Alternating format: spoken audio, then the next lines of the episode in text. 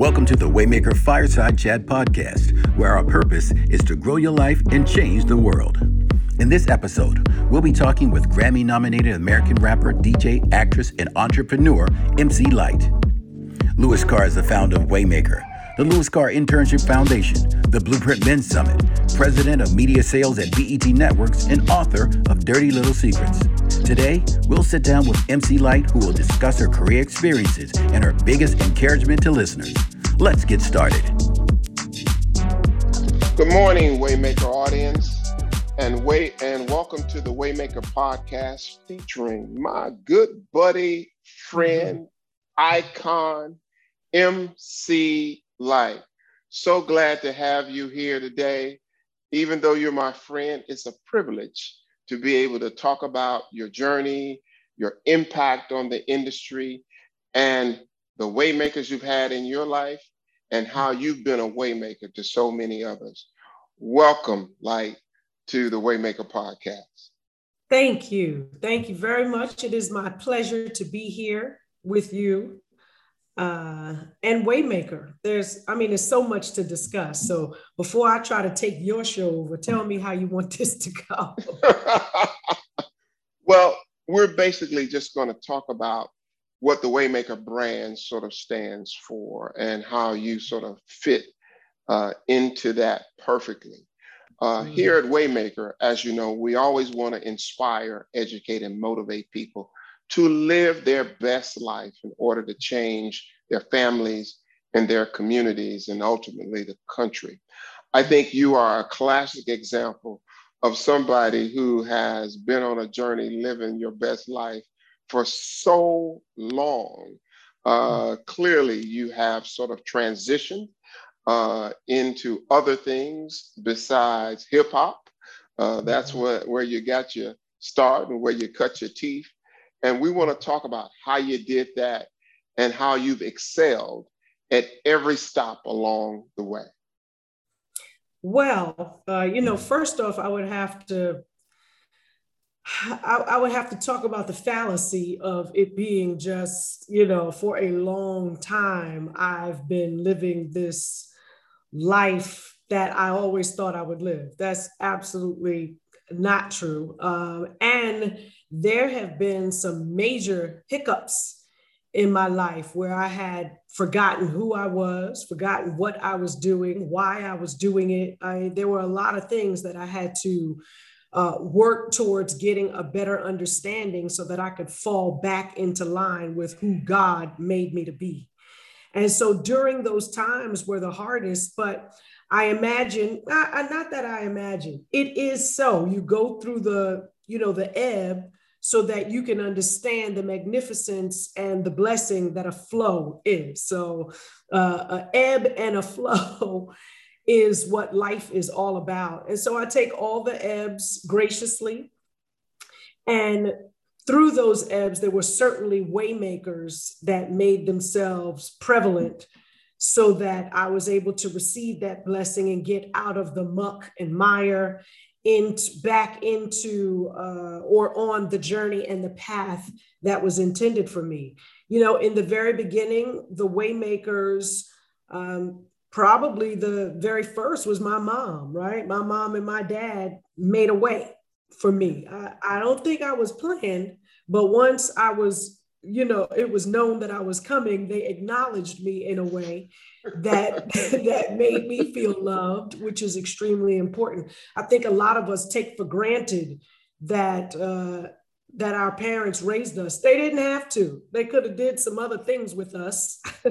but lucky lucky for you know those who are raised around love and care and all of the things that it takes to make a well balanced child or nearly balanced but one of the best things she did for me was exposure she exposed me to things and i think you uh, talked very uh, briefly about dreaming big enough. Well, lots of times people can't dream big enough because they haven't seen, they haven't experienced something that's bigger. That's just like when I used to be happy with the days in, there was a day until I went to the Four Seasons and I'm like, what, what the hell? What, what's going on here?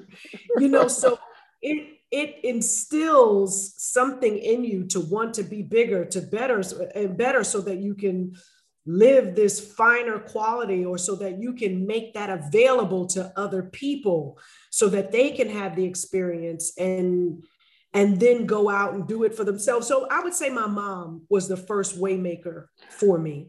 So so who and what was instilled in you to make you want to pursue music? Like i mean how did that come about? Was that inherent in you or did something come along your way and you goes like, that's interesting? You know, uh, well, first off, I was a lover of music, you know, and spending time with my uncle. He played songs like Teena Marie and D Train, Evelyn Champagne King, you know, all of those 80s types of things. In the 70s, my mom went to school during the day and she worked at a bar at night. And before the bar would open, when she was there getting things ready, after her school, I would come after my school and I would sit there and play songs on the jukebox. And that's where I learned about Rick James, who was my absolute favorite. Matter of fact, that was the first concert my mother ever took me to was a Rick James concert.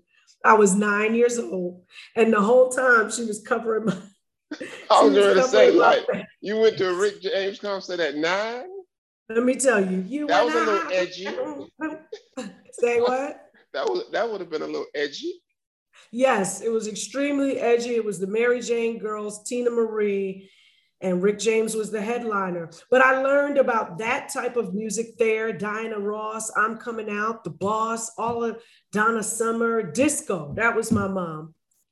During, you know, those hours at the bar. At night, she would play Carole King, um, James Taylor, Kenny Rogers, you know, all of the soft, easy. So I loved music, but it wasn't until I went to Spanish Harlem and spent time with my cousins did I learn about hip hop. And so now we've got this whole new world of what feels like talking, but it's to music. And so for me, it was much more about talking than it was about singing or whatever. I had a message that I wanted to get out, and it seemed the easiest way was through hip hop.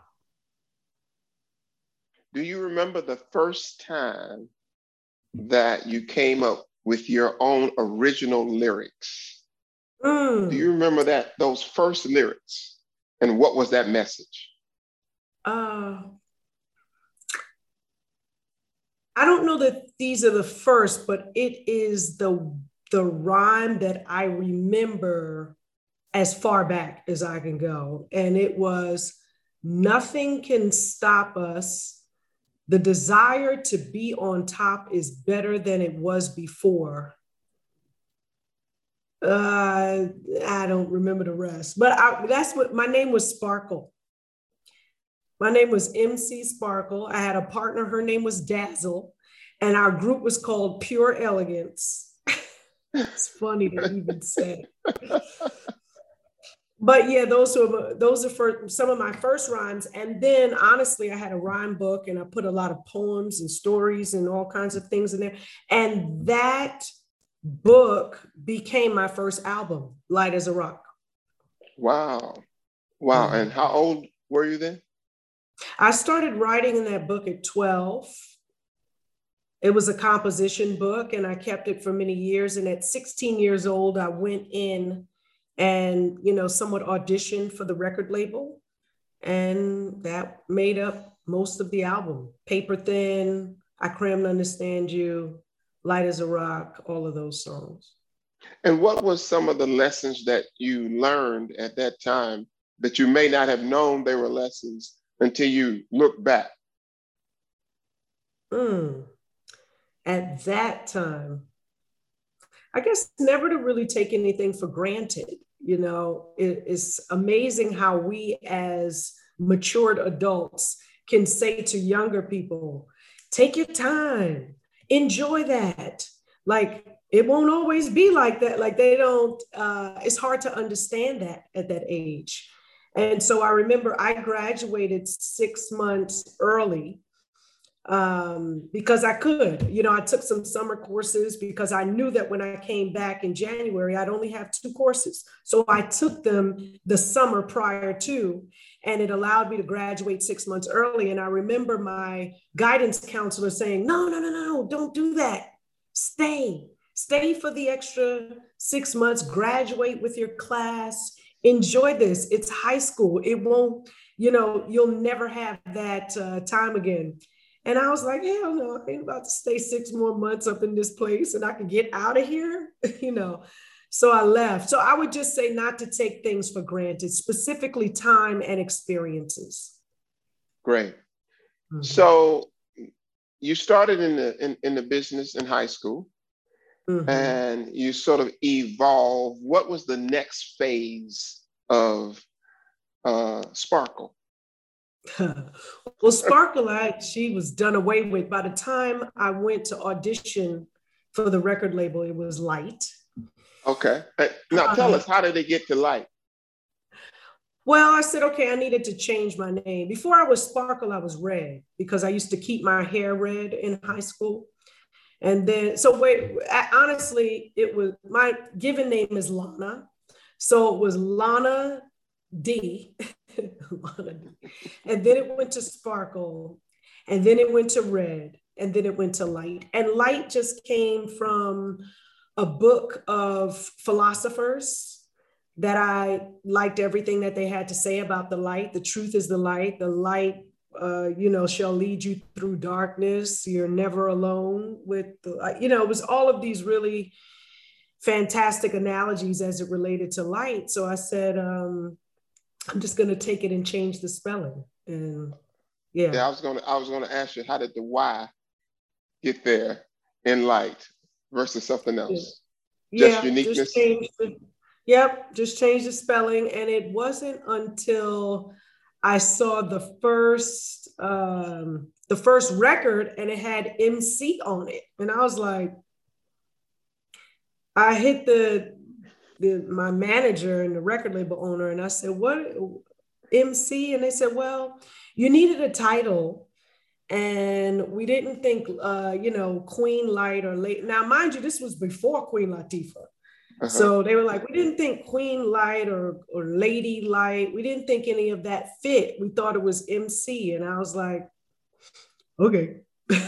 you know, so you, that's why they want you young, because you don't oppose anything. You're like, okay.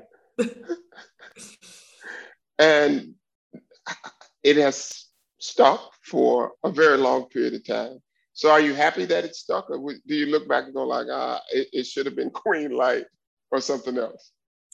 No, I definitely don't think it should have been anything else except MC Lyte. I did at one time try to drop it, and people were like, huh? Hey, so MC Lyte, why don't you get like it, you know, it just I guess it's like Puffy going from Puffy to P. Diddy to Diddy to now love. Like, ain't nobody Puffy? Come on now. Still puff. Like, Still puff. Right. Still puff. So you had this career that mm-hmm. was very, very successful and, and branded you as a pioneer, as an icon. And then you became this voice, all right? How did that happen? Was that an accident that you became this sort of voice uh, that a whole lot of us didn't know it was your voice mm-hmm. until we sort of peeked behind the curtain. And uh, I am talking about this a voice of shows, commercials, and other. How did you get into voiceover? Well, uh, I want to say the first time I did it, I didn't know that's what I could do. I mean, originally my plan was to attend Norfolk State University, major in communications, and be on radio like Carol Ford in New York City. That was my whole thing. Um, however, I had gotten so far away from that. I just remember being asked by uh, VH1 to come on and do the voiceover for uh, Hip Hop Honors. And so, but not only was I a voice, I was also a commentator backstage.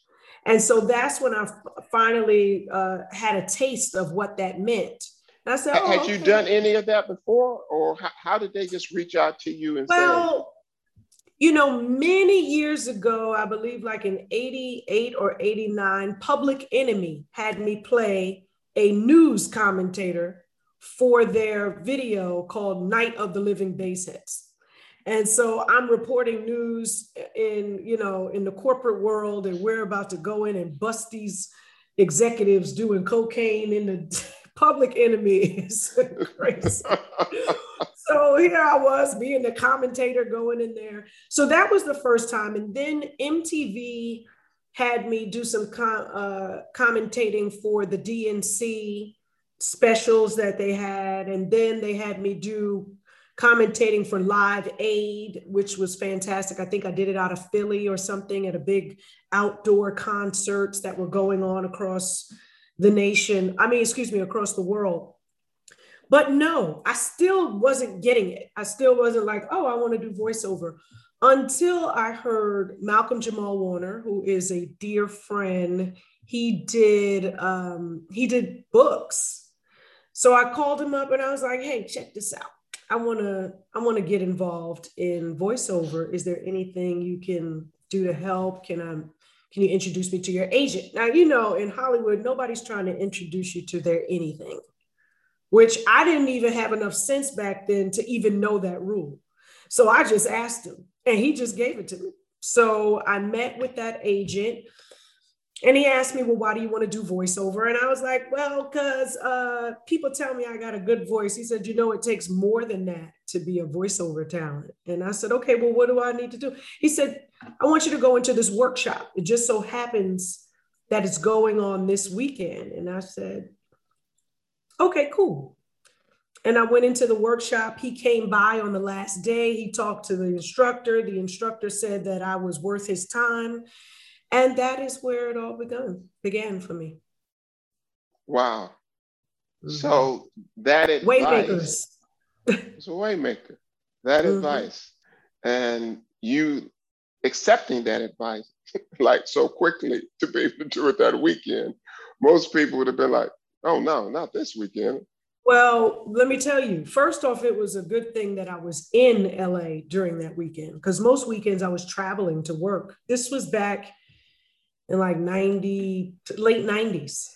And so that's one thing. The second thing is my New York kicked in, and I was like, you trying to get paid. You trying to get like, is this some kind of hustle? Excuse me, because for the two days, the Saturday and Sunday workshop, it was maybe about $350 or something like that. And I was like, oh, they must be running a racket. That was the first thing that came to my mind. New York would really turn you out, have you like topsy turvy and speculative about situations that could uplift and grow you. And you're stuck behind who's trying to get over.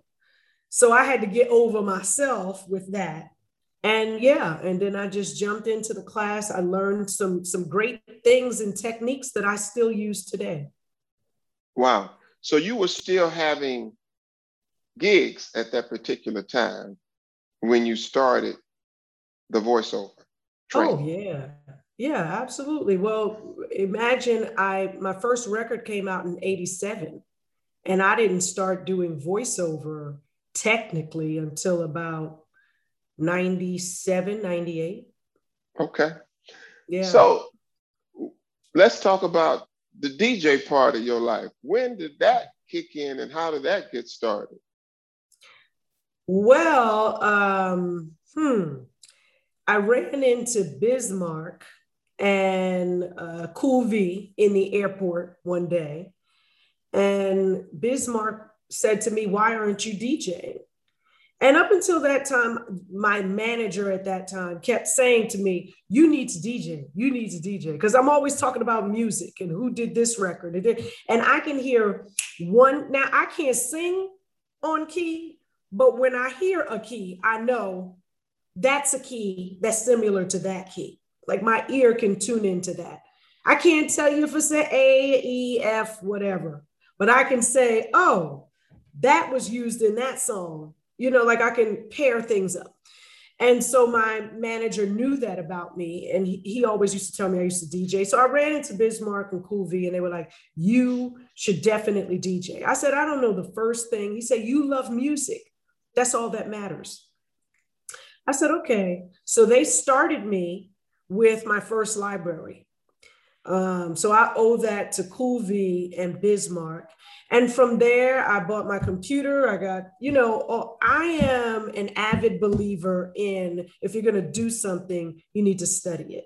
And so as soon as I knew I was going to DJ, I went and I took some classes. I need to know how to get around this system. What am I looking to do? How is it going to make me different? I talked to DJ Jazzy Jeff. He said, you know what, Lyte? Make one set. Make one set and do that set every time you DJ. Okay, DJ Jazzy Jeff. Talk to Biz Markie. Bismarck, don't blend anything. Bam that sucker in. Whenever you're ready to change a record, just like bang it in. Okay, Biz Markie. Okay. And then I had to develop my own style. You know, D Nice said, like, just play one or two songs from way back in the day that nobody else plays, and people will think you're the greatest DJ ever. I said, okay, thank you, D Nice. So I took all of that advice and it helped me to, to build what I like to do, which is now the DJ MC Lyte version. wow. So you're artist. Mm-hmm. You do voiceover for mm-hmm. everything, including the BET Awards. Mm-hmm. You're a DJ. Mm-hmm. And then you had time and intentionality to want to give back and help young men. Tell us about that. Absolutely. Uh, well, all of that stems from Hip Hop Sisters, which is a foundation that was co founded by uh, Dr. Lynn Richardson, who, of course, is the COO of my life uh, Dr. Felicia Shaw, who is my soror, Sigma Gamma Rho Incorporated.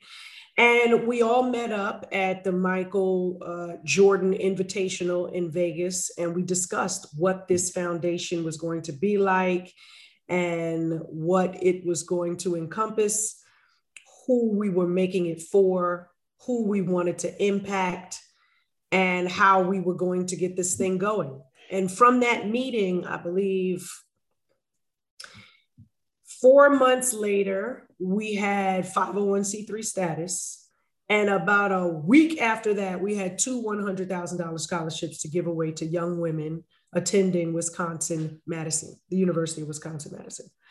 And so it just felt like the right thing to do. When people, uh, specifically young people, looking to broaden their horizons, looking to expose themselves to you know, a new path, a, a larger, more, um, uh, I want to say meteor, but that's not the word that I'm looking for. But they want something that's dynamic, a, you know, a life full of color. And that for some people comes with education, broadening their minds will help them broaden their horizon. And so we have been so blessed to start our signature initiative, hashtag educate our men. And through that, we have seen some really fantastic young boys come in and graduate into young men. And it's so, so awesome. So, how did you sort of expand from women to men uh, especially during this time when so many programs are focused on women. Right. How did you sort of make that decision? Well, I, you know, if I'm going to keep it 100, and I always do, it wasn't me, it was Lynn Richardson. Uh, we went down okay. to visit the Hip Hop Prez in uh, at Dillard University down in New Orleans.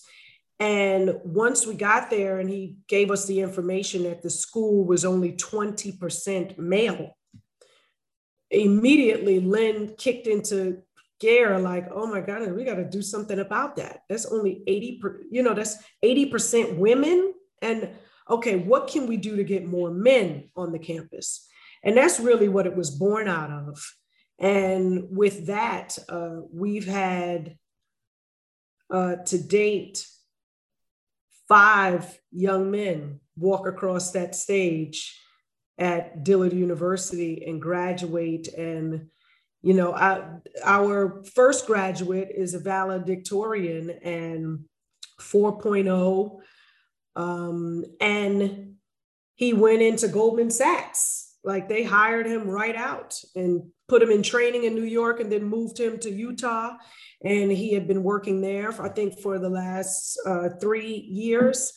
And now he just texted me the other day and said Roc Nation uh, Entertainment gave him a position in the Beverly Hills office.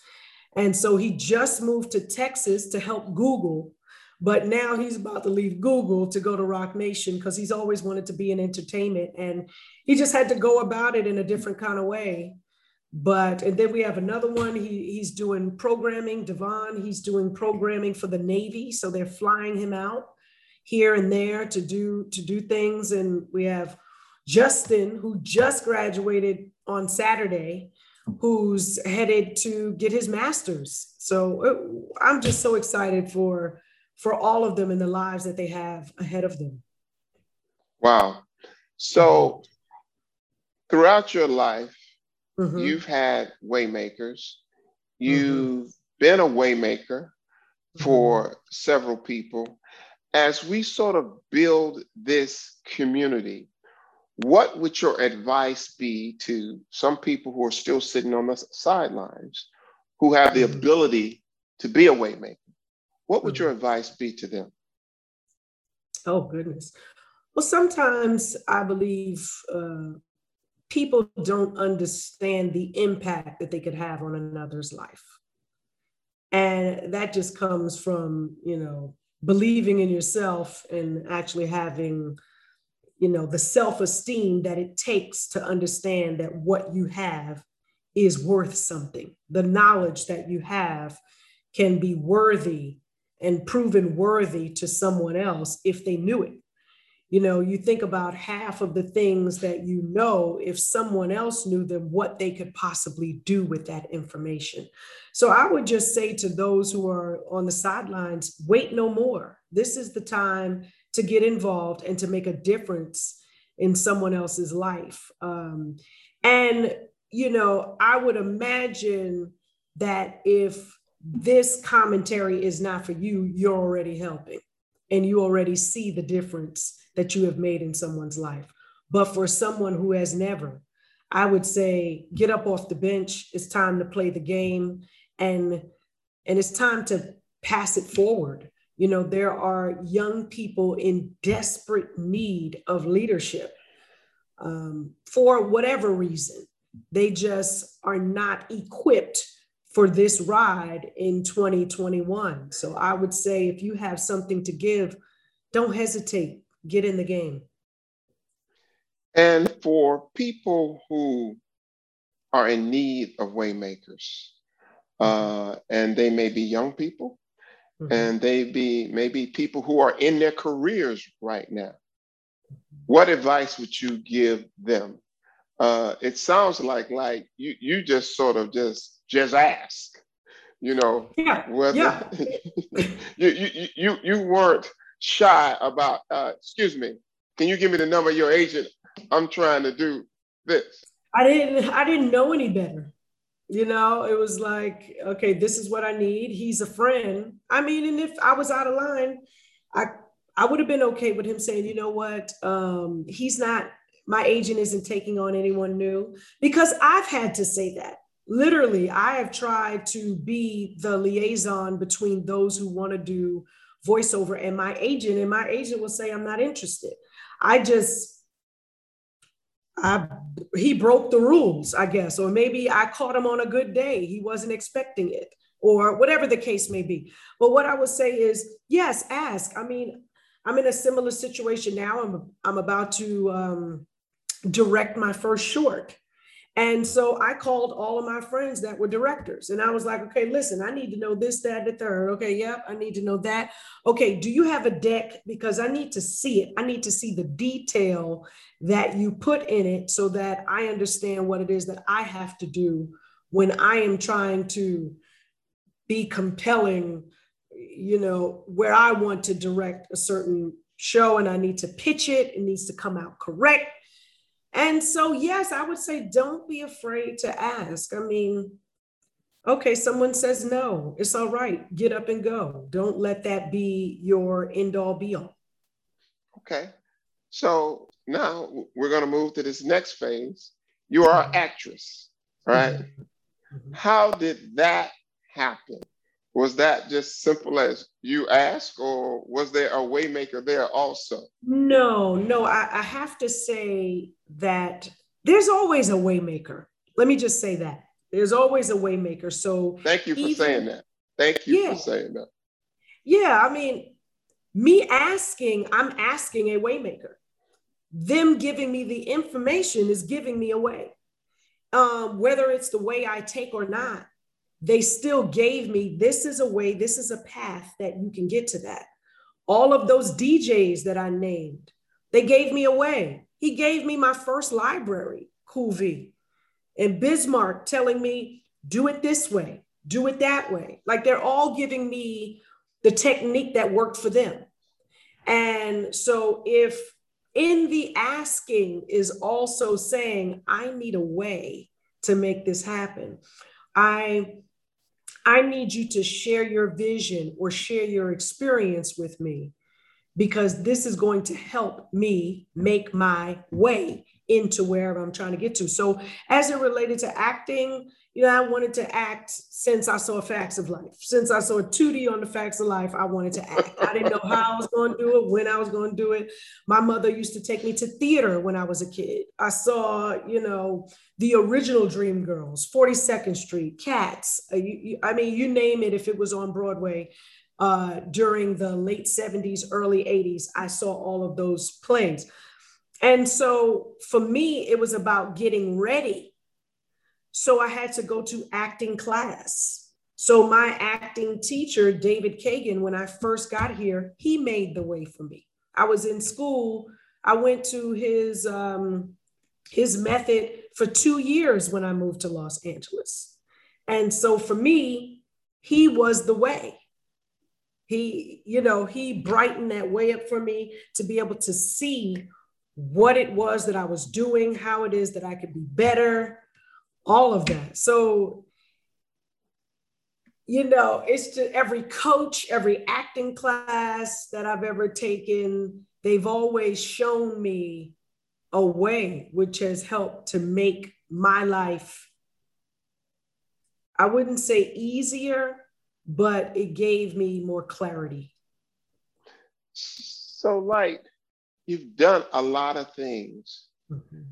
Was that intentional or was that sort of evolutionary? You know, uh, most people get in the music business, and as you and I know, they stay in the music business. That's just kind of their thing.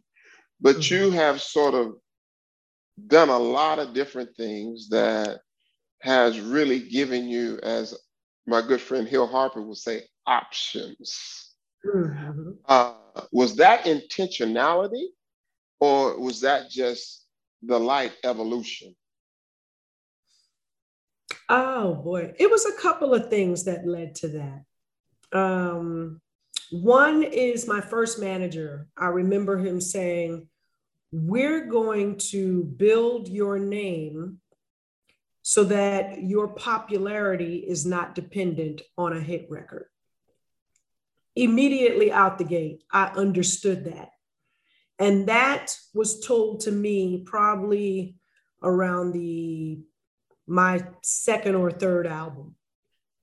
And that was really important because that helped me to just open up the, you know, open up the spectrum of possibilities of everything that I had always wanted to do.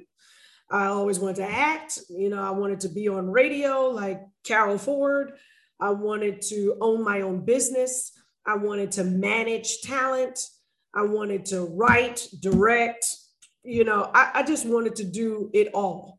And so, what I've learned uh, with this management is you can do it all. You just have to plan and strategize so that you're giving all to one thing at a time and not spreading yourself thin, you know, so thinly.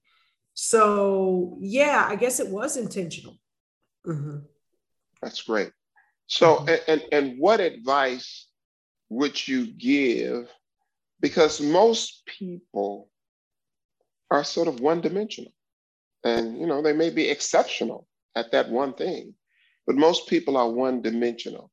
Mm-hmm. But we know that if you're good at one thing, there's a good possibility you could be good at something else too. Mm-hmm. So, what advice would you give people in regards to giving them themselves options to do multiple things? Hmm. I, well, first off, I would say shake anyone who says that you can only do or be one thing, right? because no matter how strong we may think we are, when we have people around us that kind of have a way of infiltrating our own thoughts, uh, you can fall victim to having your mind swayed that perhaps you won't be good at that because you're good at that, you know, or you know you do numbers by day but you play the bass at night. Why not? You know who says because you work in an analytical space that you cannot be creative? Or vice versa you know i think that um, to have people around you that are doing the same things that have different aspirations that you know think more than just being a player and i'll say actress but i think about creating. What can i create that i can act in? Or what can i create that i can direct? Or so I would just say don't expect to hit a lever and just, you know, wake up in the world you say you want to be in. You got to work towards it. There's not a single thing that I do that I didn't study. From voiceover to acting to being a hip hop artist, I studied the craft before I did it. And I think it's really important for people to have a better understanding of things before, oh, I just want to be. Go look into it. You might even discover through study and research that you don't want to do that thing. And then you can stop wasting your time playing around with it and get down to something that you really, really want to do. So, but I, you know what? I consider us Renaissance people you know, um, being able to see, uh, and I've had many inspirations, you know, I've had the inspiration of, say, someone like LL Cool J. I was on his set many, many moons ago. I acted as a guest, um, a guest star on his TV show. And I just remember him coming to my room. He wound up producing two songs on my album during that time. But he would come to my room and he would play me some tracks, and then his assistant would come in and say, "Okay, check this out. Your flight is at so and so." And I just loved seeing the liveliness of his life. And it was a sitcom. He's working on an album. He's working on my album. He's traveling to New York City because he's putting together the tour for when he's hitting the road. I just loved, you know, entrepreneurship and enterprise making things work, pop, pop, pop. Yeah. So you have been around some of the biggest names in entertainment. Mm. So hmm. this is going to be a, a hard question for you. Okay. I don't think you have. I don't think you have one. if you had a dinner and could only invite four people only invite four people. Mm-hmm. Who would those people be? And like you can choose from if they're dead, they're gonna come back for you. If they're mm. alive, they're gonna show up for you. Who would those four people be? They don't have to be in entertainment. Just, right. Just a dinner, a dinner. Yeah, just a dinner. Well, you know, I would say Michael Jackson, but I don't need to see him eat. I'd rather be on the dance floor with Michael Jackson.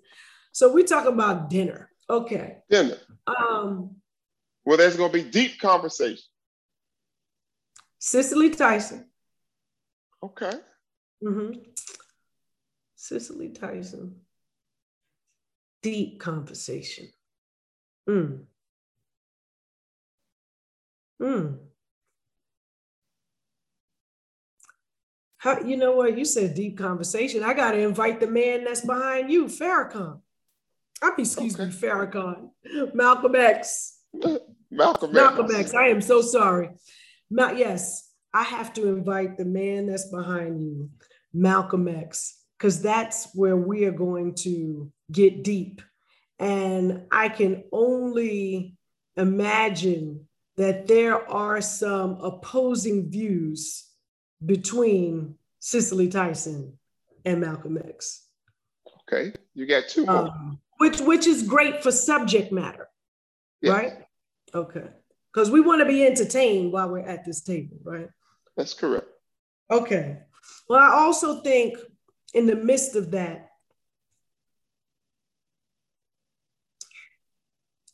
I would want Bernie Mac at that table. I know. Okay. Yeah, All it was right. either Bernie Mac or Richard Pryor. Well, Richard Pryor might curse a little too much for Cicely Tyson, but who we know? Cicely Tyson might have cursed. I don't even know. You know, like you never know what goes on in somebody else's private life. But um, I got one more so, person to invite. Huh? Right. So we got Bernie Mac. Yeah, I got all dead people. Okay. Chicago. okay. We got Malcolm X and we got Cicely Tyson. Okay. You got one more. I got one more.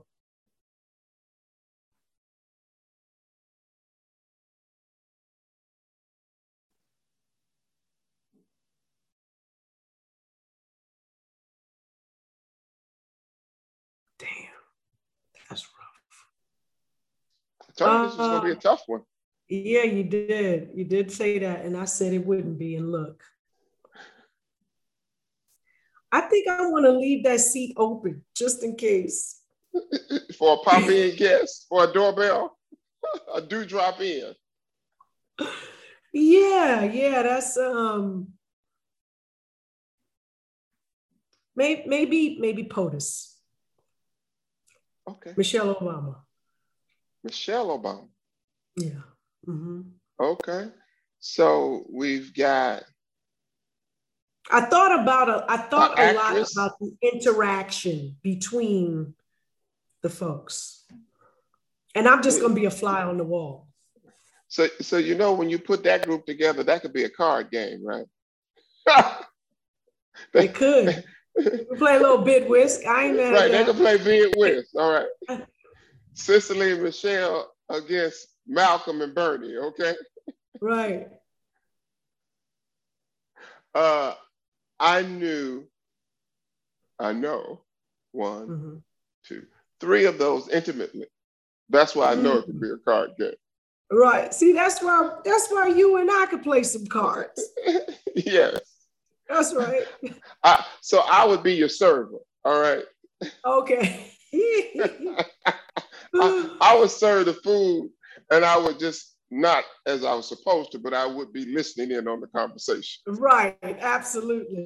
because that's uh you're bound to get some opposing views, you're gonna get some laughter, you're gonna get realness. And I think that's what drove my decisions is a hundred percent on the table. You know, um, Cicely before she left was critical stage of whatever whatever needs to be said i'm going to say it you know and she was so classy and and everything i'm sure lots of women aspire to um, and then of course POTUS, uh, excuse me FLOTUS, uh, Michelle Obama is she's the now. She's she is a for for many of us a beacon of hope.